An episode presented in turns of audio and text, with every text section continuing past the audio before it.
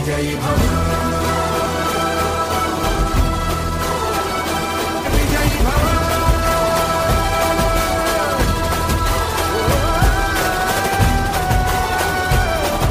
విజయీ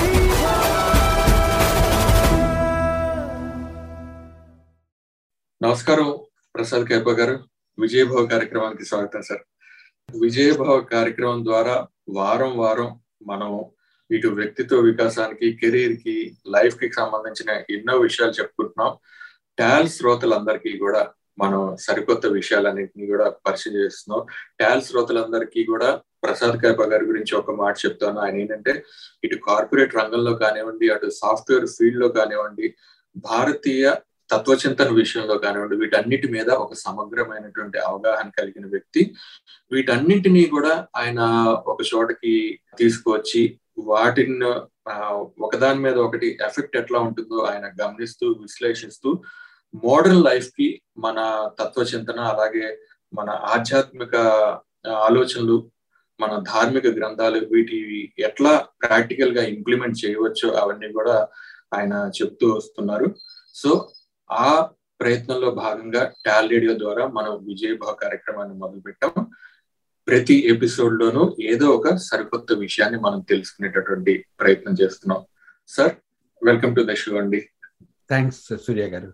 సార్ ఇవాళ నేను అడగబోయేటటువంటిది కొంచెం సీరియస్ విషయం. చాలా సందర్భాల్లో మనకి ఇబ్బంది పెట్టేటటువంటి విషయం. ఏంటంటే క్రైసిస్ మేనేజ్మెంట్ అనేది మనం చాలా కీలకమైనటువంటి విషయం. ప్రతి మేనేజ్మెంట్లో కానివ్వండి లేకపోతే లైఫ్లో కానివ్వండి అది జాబ్లో వస్తే దాన్ని ఎట్లా పరిష్కరించుకోవాలి? అంటే ఉదాహరణకి నేను ఒక రోజున జాబ్కి వెళ్ళిన వెంటనే నాకు ఒక విషయం తెలిసింది. ఆ కంపెనీ చాలా నష్టాల్లో ఉంది. కొంతమందిని తీసేసే అవకాశం ఉందని కానీ. లేకపోతే ఇంకో రోజు వెళ్ళినప్పుడు ఏమో ఫలానా మనిషి నీ మీద ఏదో హైర్ మేనేజ్మెంట్కి ఏదో కంప్లైంట్ చేశాడు అని అంటారు. లేకపోతే ఆ, మేనేజర్కి నీ మీద కొంచెం ఎందుకు బ్యాడ్ ఒపీనియన్ కలిగింది. అతను ఎప్పుడు నీతో ఎట్లా ట్రీట్ చేస్తాడో తెలియదు మనసులో పెట్టుకున్నాడు అని రావచ్చు. ఇట్లా రకరకాలుగా ఒక షాకింగ్ క్రైసిస్ మనకి ఎదురయ్యే అవకాశం ఉంటుంది కెరీర్లో జాబ్లో. ఈ crisis management in job particularly దీన్ని ఎట్లా ఎదుర్కోవాలి? చాలా ఇంపార్టెంట్ క్వశ్చన్ కదండి ఇది. ఎందుకంటే ఎస్పెషలీ ఇప్పుడు ఈ కోవిడ్ వచ్చిన తర్వాత ఈ జాబ్ సిచ్యుయేషన్ అంతా బాగా చేంజ్ కావడం వల్ల తర్వాత వర్క్ ఇప్పుడు హైబ్రిడ్ వర్క్ అని కొత్త కొత్త రకాలుగా ఇచ్చేయడము ఇవన్నీ సిచ్యుయేషన్స్ ఆర్ రియలీ డిఫరెంట్. అంతేకాకుండా కొన్ని కంపెనీలు బాగా చేశాయి కొన్ని కంపెనీలు ఈ కోవిడ్ సమయంలో బాగా చేయలేకుండా they are also going through tough times.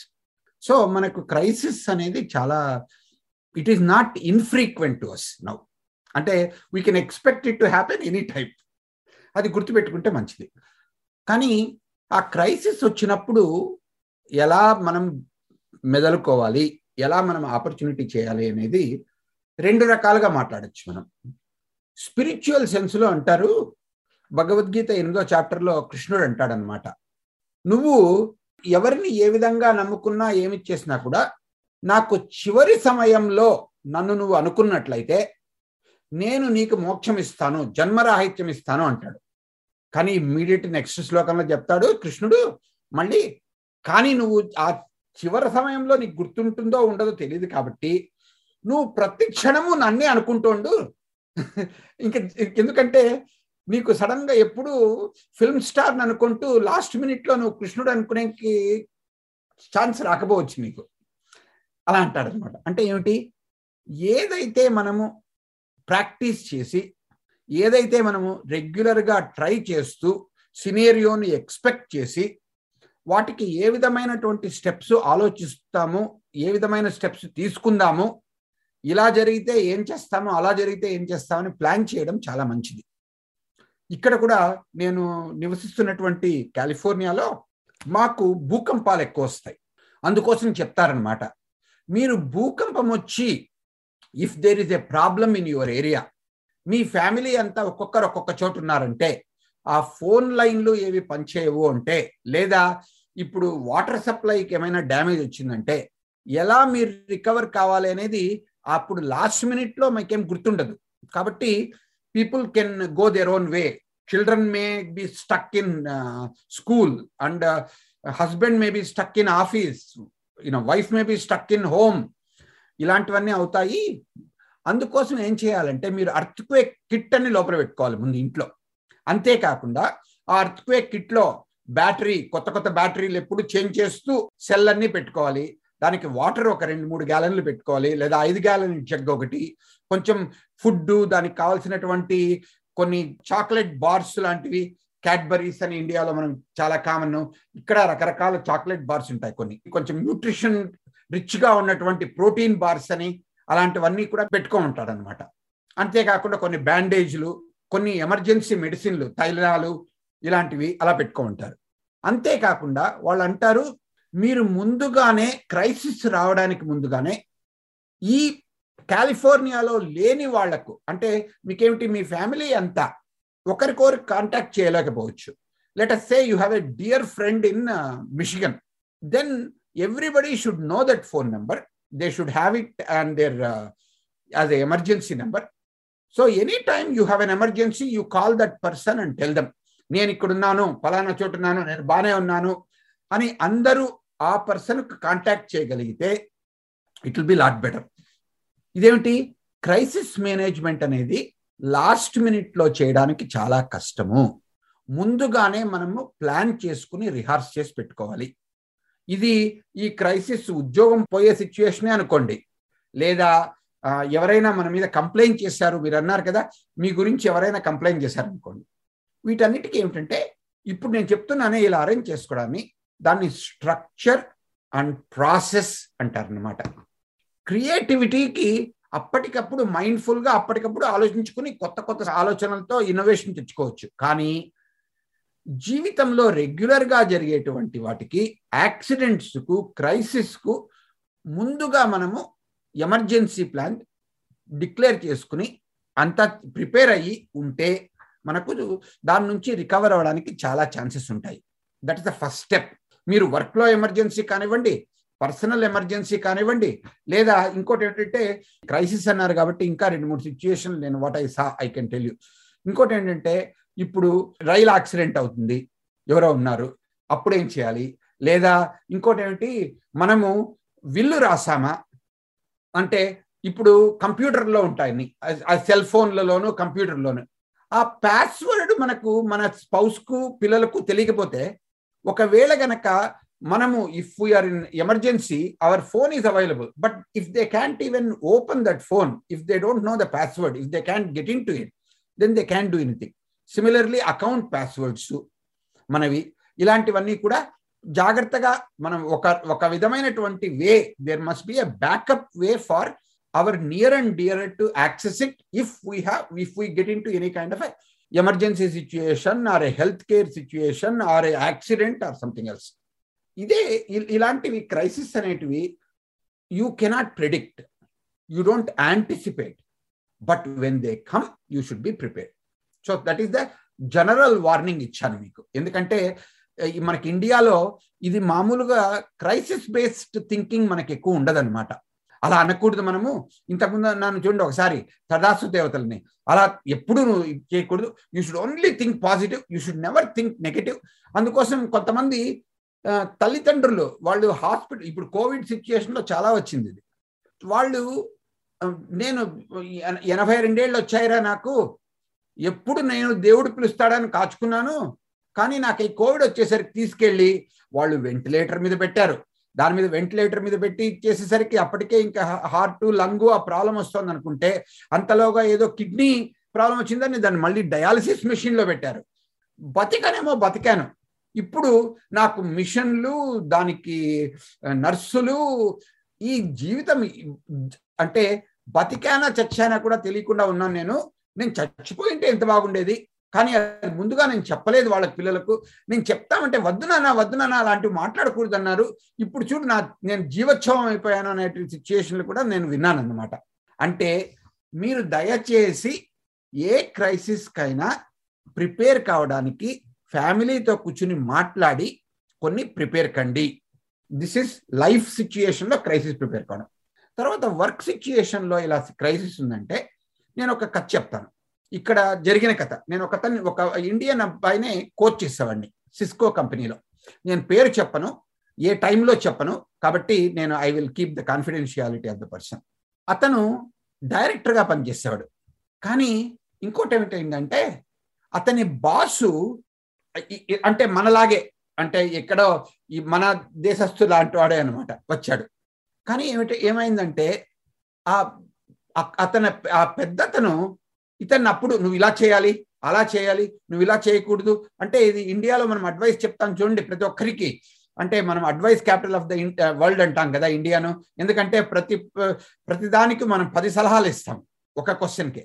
అలాగే ఆ బాసు ఎప్పుడు ఇతన్ని ఏది చేస్తానన్నా కూడా ఇలా చెయ్యి అలా చేయకూడదు ఇలా చేయకూడదు అని he was like a really tormenting him in the name of mentoring him he was really really stuck తనకంటే పెద్దవాడు బాసు చెప్పలేడు. అది కాక ఇండియన్ను. జనరల్గా మంచివాడే బాసు. కానీ చాలా అంటే ఇలా చేయాలి. ప్రాసెస్ అన్ని డీటెయిల్స్ హ్యాండ్ హోల్డింగ్ కాదు. నా అతని తలకాయే ఉపయోగించడానికి లేకుండా అన్ని చేసేవాడు అనమాట ఇంకా అనిపించేది ఈ బాసు మంచివాడే కానీ ఎప్పుడు వెళ్ళిపోతాడరా మహానుభావ అయినా నాకు అసలు నా క్రియేటివిటీ లేదు నాకు ఛాన్స్ లేదు నేనేం చేయడానికి లేదు అన్నీ ఇతనే చెప్పి చేస్తున్నాడు. ఇంక వెళ్ళిపోదామని చెప్పేసి ఆలోచిస్తున్నాడు. కానీ అతను డైరెక్టర్ పొజిషను పెద్ద పొజిషను ఏమి నన్ను ఎగ్జిక్యూటివ్ కోచ్గా ఉన్నందుకు అడిగాడు అనమాట సార్ ఎలా చేయాలి సార్ ఈ సిచ్యుయేషన్లో నాకు బాసు నన్ను చంపేస్తున్నాడు. He's really squeezing me. I'm feeling like I'm a useless maid in his office. Because he doesn't allow me to think anything. Everything I have to execute as if I'm his uh, personal secretary. I have better ideas.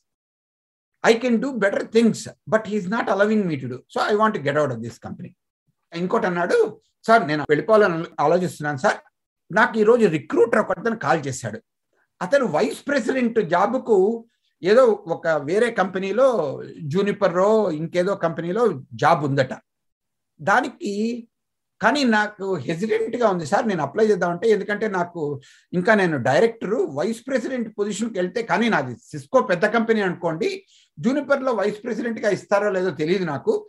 ఏమంటారు మీ ఆలోచన నేను అన్నాను ఒక పని చేయండి మీ బాసుకు vice president role కదా? అవునా కదా? లేదు సార్ సీనియర్ డైరెక్టర్ మా బాస్ అన్నాడు. అలా అయితే ఒక పని చేయండి మీరు.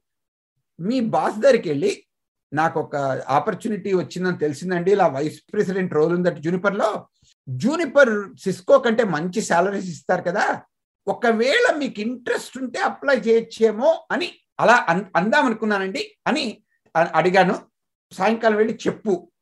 చూస్తామేమవుతుందని సార్ నాకు జాబ్ కోసం చూస్తుంటే మీరు నా బాసుకు జాబ్ ఇప్పించమంటారేంటండి అన్నాడు.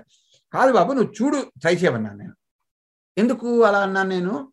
ఎందుకంటే అతను గనక ఇండియన్ అయితే he would go for title and more money definitely ఎలాగూ ఈ అబ్బాయికి వచ్చే ఛాన్సెస్ తక్కువ కొంచెం అనుకుందాం.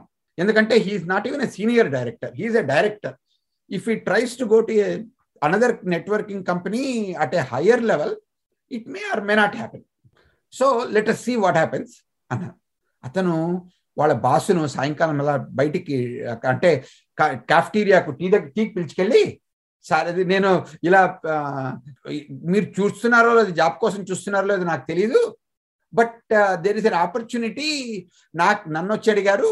లే లేదు నేను I felt this will be more appropriate for you rather than for me మీకోసం ఆలోచించానట. అఫ్ కోర్స్ ఆయన చాలా ఉబ్బిపోయాడు. ఆహా నీకు నా మీద ఇంత గౌరవం ఉందా?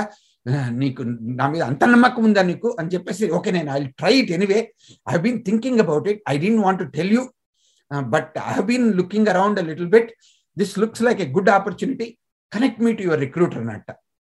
అది రిక్రూటర్కు కనెక్ట్ చేశాడు and he even help him to really prepare for some of the later technique ఎందుకంటే ఈ అబ్బాయికి బాగా తెలుసు. వాళ్ళ బాస్ కంటే because he is a younger fellow by ten years and he knows a lot more latest technology వాళ్ళ boss old ఫ్యాషన్గా అదే ఇచ్చేసేవాడు అనమాట ఇది బాగా ఇంటర్వ్యూ కూడా ప్రిపేర్ చేయించాడు. వాళ్ళ బాసుకు ఆ వైస్ ప్రెసిడెంట్ ఉద్యోగం రావడమే కాకుండా ఆ boss even though there are three other seniors to this fellow he really insisted he wrote such a good recommendation and he stayed around to make sure that this fellow becomes a senior director before he left తర్వాత అంటున్నాడు ఇప్పుడు రెండేళ్ళు అయింది sir. నాకు best friend అయిపోయాడు మా boss. అతను మాకు డిన్నర్లకు వస్తాడు. మేము వాళ్ళ ఇంటికి డిన్నర్లకు వెళ్తాము. And now he's trying to get me as a vice president in Juniper itself మీరు మీకు ఏం ఆలోచన వచ్చిందో అప్పుడు నాకు తెలియదు కానీ ఆ క్రైసిస్ను కాస్త మేజర్ ఆపర్చునిటీగా టర్న్ చేశారో అన్నాడు అనమాట ఎందుకు చెప్పాను ఈ సిచ్యుయేషన్ అంటే క్రైసిస్ అన్నప్పుడు మన brain will down shift to lowest level we only think fight flight situation క్రైసిస్లో creativity గనక ఉపయోగించుకుని అంటే ఏమిటి? ఆ క్రియేటివిటీలో నాకే కాదు క్రైసిస్ ఈ క్రైసిస్ మిగతా వాళ్ళకు కూడా వచ్చిండొచ్చు. సో ఇప్పుడు నేను నా కోసమే ఉద్యోగం చూసుకుంటూ ఉంటే సెల్ఫిష్గా ఉంటుంది నేను ఒక్కడనే ట్రై చేయాలి. But if I can help other people who are in the similar crisis then they will all try to help me also పరస్పరం భావయంత అంటారనమాట అంటే ఏమిటి? నీకు నేను సహాయం చేస్తే నాకు నువ్వు సహాయం చేస్తే అప్పుడు ఇద్దరూ క్రైసిస్లో డబుల్ ద ఎఫర్ట్ పడుతుంది కాబట్టి చాలా తొందరగా మనము ఇద్దరూ బయటికి రావడానికి ఛాన్సెస్ ఉంటాయి. అందుకోసం మనం క్రైసిస్లో ఉన్నప్పుడు if we can develop that empathy and if we can develop certain creativity and if we can develop certain Service orientation and help other people who are also in crisis then God will help you, other people will help you, and you will have a much more bigger chance of you getting what you want rather than you trying to do it all by yourself. ఏమంటారు ఈ సలహా it's a very what you call a lateral thinking సలహా but క్రైసిస్లో if any other thing will not work అండి మీరు కొంచెం ఇలా you have to develop that service orientation and try to come out of it in a very different way than traditional way of doing it right sir చాలా బాగా చెప్పారు. రెండు విషయాలు నాకు స్పష్టంగా అర్థమైనాయి. ఏంటంటే ఒకటి మనం నిరంతరం ఏదో ఒక క్రైసిస్కి సిద్ధపడి ఉండాలి. అంటే అది జరిగి తీరుతుందన్న భయాన్ని పక్కన పెట్టి మనం సన్నద్ధంగా ఉంటే మనలో ఆత్మవిశ్వాసం పెరుగుతుంది మనం రెడీగా ఉంటుంది ఏదైనా తట్టుకునేటట్టు. మీరు ఇందాక ఒక మాట అన్నారు యాక్చువల్గా ఏంటంటే మన ఇండియన్ థింకింగ్ ప్రాసెస్లో ఇది కాస్త తక్కువగా ఉంటుంది. ఎందుకంటే నెగిటివ్గా ఆలోచించడం వల్ల మంచిది కాదని కావచ్చు లేకపోతే అలా ఎందుకు ఆలోచించాలి? ఎప్పుడు పాజిటివ్గా ఉండాలి కదా అని కావచ్చు. లేదా నెగిటివ్గా ఆలోచిస్తే మన మైండ్ సెట్ మారిపోతుందేమో మా ఆ లేనిపోని భయాలు మనల్ని ప్రభావితం చేస్తాయేమో అన్న ఇబ్బంది కావచ్చు. కారణం ఏదైనా కానివ్వండి కానీ అది కాస్త పక్కన పెట్టేసి ఇలా కూడా జరగవచ్చు. దేనికైనా సరే నేను ప్రిపేర్ అవ్వాలి. అన్న ఒక క్రైసిస్ మేనేజ్మెంట్కి సిద్ధమైనటువంటి మైండ్ సెట్తో ఉండాలి ఫస్ట్ థింగ్. రెండోది ఆ క్రైసిస్ వచ్చినప్పుడు దాన్ని ఎట్లా నిబ్బరంగా ఎదుర్కోవాలి? ఒక మీరు ఇందాక చాలా గ్రేట్ ఎగ్జాంపుల్ చెప్పారు అసలు. గ్రేట్ అనెక్డౌట్ దట్ వాస్ అంటే ఏదైతే తను చాలా నెగిటివ్ అనుకున్నాడో దాన్ని కంప్లీట్ రివర్స్ చేసేసాడు. చాలా సందర్భాల్లో throughout the history of mankind మనం చూస్తే గనక అద్భుతమైనటువంటి విజయాలన్నీ కూడా ఒక సవాలు దగ్గరికి వచ్చి దాన్ని దాటేందుకు జరిగినటువంటి ప్రాసెస్లో ఏర్పడినవి సో చాలా బాగుంది మీరు ఇదంతా చెప్తుంటే నాకు ఒక చిన్న విషయం గుర్తుకొస్తుంది. ఏంటంటే జర్మనీలో జరిగినటువంటి మారణహోమం ఏదైతే ఉందో హిట్లర్ టైంలో వాటిలో ఆషూస్ లాంటి కాన్సన్ట్రేషన్ క్యాంప్స్ ఏవైతే ఉన్నాయో వాటిలో బయటపడిన వాళ్ళ సైకాలజీని కనుక గమనించినప్పుడు వాళ్ళకి ఏమర్థమైందంటే ఎవరైతే మర్నాడు నేను బతికి తీరాలి బతికి తీరాలి ఏదైనా సరే తట్టుకుని తీరాలి. ఇది కష్టంగానే ఉంది కానీ దీని నుంచి బయటపడాలి నేను బయటికి వెళ్తాను అన్న హోప్తో ఎవరైతే ఉన్నారో వాళ్ళే సర్వైవ్ అయ్యారంట. కొన్ని వేల లక్షల మందిలో వాళ్ళే సర్వైవ్ అయ్యారంట. సో మీరు అన్నట్టుగా మనం నిరంతరం ఒక యుద్ధంలోనే ఉన్నాం ఇంచుమించుగా ఒక కాన్సన్ట్రేషన్ అంత సివియర్ కాకపోయినా సరే ఒక తరహా క్యాంప్లోనే ఉన్నాం. దానికి మనం సిద్ధపడాలి మనకి వచ్చే సవాళ్ళని ఎదుర్కోవాలి. చాలా గ్రేట్ సార్. చాలా చాలా బాగా చెప్పారు. Any concluding words sir? Thanks అండి. ఇంకోటి ఏంటంటే మీరు చెప్పినట్లు ఔష్విజ్ దాంట్లో ఈ కాన్సన్ట్రేషన్ క్యాంపులు ఉన్నాయే. వాళ్ళలోనే మీరు చెప్పిన వాళ్ళలో ఒకతను బతికి నోబెల్ ప్రైజ్ కూడా తెచ్చుకున్నాడు అనమాట అతని పేరు విక్టర్ ఫ్రాంకల్. మీరు ఇప్పుడు వింటున్న శ్రోతల్లో కూడా మీకు any of you are interested you should look for the book called man's search for meaning by Victor Frankl చిన్న బుక్ చాలా బాగుంటుంది. మీరు చదవండి. అది చాలా ఫేమస్ బుక్ అనమాట ఎందుకు అంటున్నానంటే అతను విక్టర్ ఫ్రాంకల్ అనే అతను చాలా మంచి సైకియాట్రిస్ట్ అంటే ఏమిటి? మెడిసిన్ అయిపోయిన తర్వాత అడ్వాన్స్ డిగ్రీల్లో సైకియాట్రీ చేశాడనమాట అతను మీనింగ్ క్రియేషన్ మీద రీసెర్చ్ చేసేవాడు. మీనింగ్ క్రియేషన్ మీద రీసెర్చ్ చేస్తుంటే అతనికి అమెరికాకు వీసా వచ్చింది ఉద్యోగం వచ్చింది. అంటే ఆ హిట్లర్ ఆస్ట్రియాకు రాకముందే అతను వియన్నా ఆస్ట్రియాలో ఉండేవాడు అనమాట అతను అమెరికాకు రాకముందే వాళ్ళ ఫ్యామిలీకి కూడా వీసా కావాలని చెప్పి వెయిట్ చేస్తున్నాడు. అంతలోగా ఈ హిట్లర్ దాడి చేశాడు. He was also in concentration camps Victor Frankl. Victor Frankl ఫ్యామిలీని అంతా దే వర్ ఆల్ కిల్డ్. కానీ ఇతను డాక్టర్ కదా. క్యాంపులో డాక్టర్గా ఉంటే పేషెంట్లకు గార్డులకు కొంచెం ఉపయోగపడతాడు అని చెప్పి విక్టర్ ఫ్రాంకల్ను ఒక ఒకతని మాత్రం బతికించారట. ఆ క్యాంపులోనే ఉన్నాడు. కంప్లీట్గా ఇంకా ఎందుకు బతికే బతికాను నేను? ఇలా ఈ విక్టిమ్లందరినీ ఇలా చచ్చిపోతుండే వాళ్ళను బతికించి వాళ్ళను ఇంత కష్టపెట్టాలే? ఈ క్యాంప్ గార్డ్స్ ఏం చేయలేకపోతున్నాను బాధపడుతున్నాడు. సడన్గా ఒకరోజు అతనికి మీరు అన్నట్లు పాజిటివ్ యాటిట్యూడ్ వచ్చిందట. అవును నేను చేసే రీసెర్చ్ బయట మీనింగ్ కదా.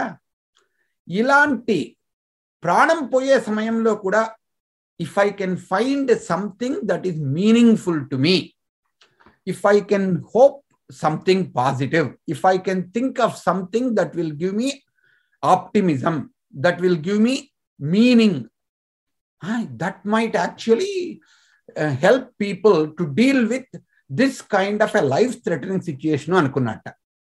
అనుకుని దాన్ని ఆలోచిస్తుంటే అది చెక్ చేయడం మొదలుపెట్టాట అసలు అతనికే చాలా ఆప్టిమిజం వచ్చేసిందట. చాలా అరే ఇది బాగుంది ఇది. నాకు ఈ రీసెర్చ్ టాపిక్ గురించి ఆలోచించడంతోనే I'm feeling much more positive and I'm feeling that my mind is not in present only my body is in present వాళ్ళు ఏమిటి నన్ను వీళ్ళు ఇలా కాన్సన్ట్రేషన్ల క్యాప్లో పెట్టిండేది నా శరీరాన్ని మాత్రమే. కానీ నా మనస్సు ఫ్రీగా ఉంది కదా అని అది మిగతా క్యాంప్లో ఉన్నటువంటి పేషెంట్ల గురించి అలా ట్రై చేశాట అలాగే ఒక పేషెంట్ నాలుగు సార్లు సూసైడ్ చేసుకోవడానికి ట్రై చేశాట ఒక ఆయన. ఆయన ట్రై చేస్తుంటే ఆయన ప్రతిసారి సూసైడ్ చేసుకోవడానికి ట్రై చేయడము ఈయన దగ్గరికి రావడము డాక్టర్ దగ్గరికి ఎందుకు అంటే నువ్వు నువ్వు నువ్వేమన్నా చెయ్యి నేను మళ్ళీ పోయి సూసైడ్ ట్రై చేస్తాను అనేవట. ఎందుకంటే నాకు I don't want be in this concentration camp కానీ అరే ఇతను దొరికాడు ఇతనికి నేను మీనింగ్ క్రియేట్ చేయగలనా అని ఆలోచించాట విక్టర్ ఫ్రాంకల్ సో అతనితో మాట్లాడుతూ మాట్లాడుతూ ఏమైందంటే నా ఫ్యామిలీలో ఇరవై రెండు మందిని నా ముందే చంపేశారు. నేను ఒక్కనే బతికింది. నేను ఎందుకు బతకాలి? నాకంటే నా కొడుకులను అల్లుళ్ళను కూతుర్లను మనమల్లను మనమరాళ్ళను అందరినీ చంపేశారు వీళ్ళు. అందుకోసం నాకు బతికే ఇచ్చ లేదు జీవిత ఇచ్చ లేదు నాకు అన్నట్ట. అవును నువ్వు ఇరవై రెండు మందిని చంపేశారన్నావు. కనీసం మీ ఫ్యామిలీలో ఒక్కడన్నా బతికాడా? అంటే ఒక అబ్బాయి ఏడేళ్ళ అబ్బాయి ఎవరో పక్కింటికి వెళ్ళాడు. వాడు పాలు తాగి నిద్రపోయాట. వాళ్ళ ఇంట్లోనే ఉన్నాడు వాడు. వాడొక్కడు బతికాట. వాళ్ళు ఆ పక్కింటి వాళ్ళు క్రిస్టియన్స్ వాళ్ళు లండన్కి మూవ్ అయిపోతూ ఆ అబ్బాయిని తీసుకెళ్ళిపోయారు అన్నట్ట అలా తీసుకెళ్ళినప్పుడు ఎన్నేళ్ళు వాడికి అన్నట్ట ఓ పలానా ఒక వాడికి నాలుగేళ్ళు ఐదేళ్ళు ఉంటాయన్నట్ట ఇప్పుడు నువ్వు వచ్చి ఇక్కడ మూడేళ్ళు అయింది కదా నువ్వు ఎలా ఉన్నాడో ఏమైనా తెలుసుకోగలిగావా? నీకు ఆ అబ్బాయి ఇప్పటికి ఇంకా ఏడు ఎనిమిది ఏళ్ళు అయి ఉంటుంది కదా కెన్ యూ ఫైండ్ అవుట్? ఎందుకంటే వీళ్ళకి కూడా అండర్ గ్రౌండ్ మెథడ్స్ ఉంటాయి కదా అలా చేస్తారట for next several months that patient never came back with suicide attempt ఎందుకు? Is trying to find out whether that grand son is still alive ఒక several months తర్వాత పరిగెత్తుకొని వచ్చి ఆ ఇది ఫోటో చూడు ఇక్కడున్నాడు పలానా ఇచ్చేసాడు ఎంత బాగున్నాడు? అంటే అప్పుడు విక్టర్ ఫ్రాంకల్ తెలిసిందట మనిషి హోప్ని ఎప్పుడు వదులుకుంటాడో మనిషికి జీవితంలో మీనింగ్ ఎప్పుడు పోతుందో పర్పస్ ఎప్పుడు లేకుండా పోతుందో అప్పుడు వాడు బతికినా చచ్చిన వాడితో సమానమే. కాబట్టి ఏ క్రైసిస్లో ఉన్నప్పటికీ కూడా మనకు దేవుడి మీద నమ్మకమన్నా అనుకోండి లేదా మనకు just you know any other kind of a మీకు ఫ్యామిలీ గురించి అనుకోండి మీ గురువుల మీద అనుకోండి మీ టీచర్స్ మీద అనుకోండి లేదా మీ మీదే అనుకోండి ఏ విధమైన నమ్మకం పెట్టుకుని అలా పాజిటివ్గా ఆలోచించి దా వాటి నుంచి మీరు అలా చేశారంటే మీరు అన్నట్లు ఆ క్యాంపులోంచి కూడా ఆష్ కాకుండా మిగిలిన కాన్సన్ట్రేషన్ క్యాంపులో కూడా అలా పాజిటివ్ ఇమేజ్ పెట్టుకుని హోప్ ఉన్నవాళ్ళు చాలా మంది బతికారు. బై ది వే ఈ విక్టర్ ఫ్రాంకల్ బయటకు వచ్చిన తర్వాత ఈ థియరీని లోగో థియరీ అని పెట్టి దాన్ని అది he became one of the famous psychological theories అనమాట లోగో అంటే లాంగ్వేజ్ అంటే ఏమిటి? Just by reframing things. By reformulating whatever you have in to a positive meaningful way of thing అందుకే అంటారు చైనీస్లో క్రైసిస్ అనే Chinese వర్డ్కు it is both crisis as well as opportunity అట చైనీస్లో అందుకోసం మనం ఏ క్రైసిస్ వచ్చినా కూడా if we look at it as it's a really a hidden opportunity can I unleash can I open up that opportunity which is in that crisis అని కనుక అలా మనం ఎంతూజియాస్టిక్గా అప్రోచ్ అయినట్లయితే our life will change and not only that we may see some very positive responses and results that we might never anticipate if we only look at it as a crisis great sir ఇవాళ episode చాలా చాలా బాగా జరిగింది. అంటే ఎప్పుడైనా సరే లైఫ్లో ఇక నాకైనా సరే లేకపోతే ఒకసారి ఎపిసోడ్ చూసిన వాళ్ళకైనా సరే క్రైసిస్ అనేది వచ్చినా లేకపోతే క్రైసిస్ మేనేజ్మెంట్ గురించి ఆలోచించినా సరే ఇది ఒక రిప్రజెంటేటివ్ స్పీచ్ లాగా మిగిలిపోతుంది. తప్పకుండా ఒక ఇన్స్పైరింగ్ సలహా లాగా మిగిలిపోతుంది. చాలా చాలా ధన్యవాదాలు ప్రసాద్ కేప గారు. ఇవాళ మీ నాలెడ్జ్కి ఇవాళ మీ ఎక్స్పర్టైజ్కి వచ్చే వారం మరోసారి మరో మంచి టాపిక్తో కలుసుకునే ప్రయత్నం చేస్తాం. Thank you sir